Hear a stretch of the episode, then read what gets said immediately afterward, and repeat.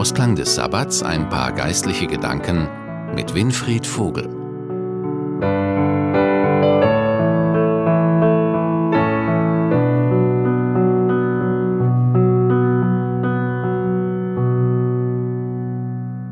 Hallo, ich bin Judith Olsen und Sie hören Hope Channel Radio mit dem Sabbatprogramm. Zur Einstimmung auf den Sabbat möchte ich Ihnen etwas aus der Bibel vorlesen. In 1. Thessalonicher 5, Verse 9 bis 11 steht, Denn Gott hat uns dazu bestimmt, durch Jesus Christus, unseren Herrn, gerettet zu werden und nicht dazu, im Gericht verurteilt zu werden. Christus ist ja für uns gestorben, damit wir, wenn er wiederkommt, für immer mit ihm leben, ganz gleich, ob wir bei seinem Kommen noch am Leben sind oder nicht.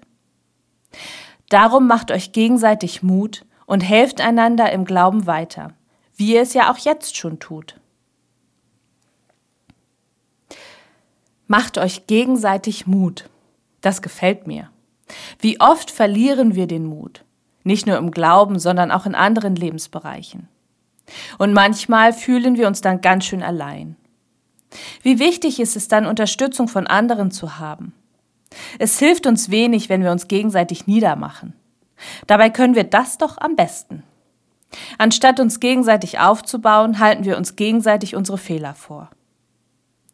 Meistens wissen wir selbst, wenn wir Fehler machen, und sie von anderen vorgehalten zu bekommen, lässt uns nur ungeduldig oder ungehalten werden. Oft sitze ich doch schon bedrückt irgendwo rum und ärgere mich über mich selbst oder bin verzweifelt über die Auswirkungen, die mein Fehlverhalten hat. Und wenn dann noch jemand kommt und sagt, du hast doch selber Schuld oder wenn du das und das nicht getan hättest, wäre dieses und jenes nicht passiert. Dann hilft uns das überhaupt nicht, nicht ein bisschen. Es bringt auch niemanden in irgendeiner Weise weiter. Es kommt darauf an, wie wir uns gegenseitig unsere Verfehlungen vorhalten. Gibt es nicht auch einen Weg zur Verbesserung unseres Charakters, der uns aufbaut, anstatt uns niederzumachen? Ich habe mal gelesen, die Kunst der Kritik ist zu kritisieren, ohne zu verletzen. Ich denke, das gilt nicht nur für Theater, Konzert oder Restaurantkritiken. Auch wenn wir uns untereinander kritisieren, wenn wir uns gegenseitig unser Fehlverhalten vor Augen führen, sollten wir einen Weg finden, das zu tun, ohne dem anderen weh zu tun. Das ist nicht leicht, aber so können wir einander Mut machen und uns weiterhelfen, auch im Glauben. Christus hat uns befreit, damit wir nicht verurteilt werden.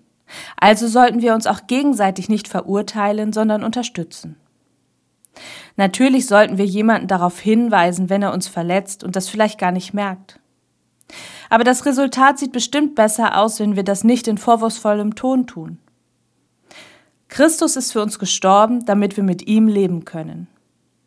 Dieses Geschenk ist für jeden von uns da. Es macht Mut, wenn wir uns gegenseitig daran erinnern. Ich wünsche Ihnen einen gesegneten Sabbat.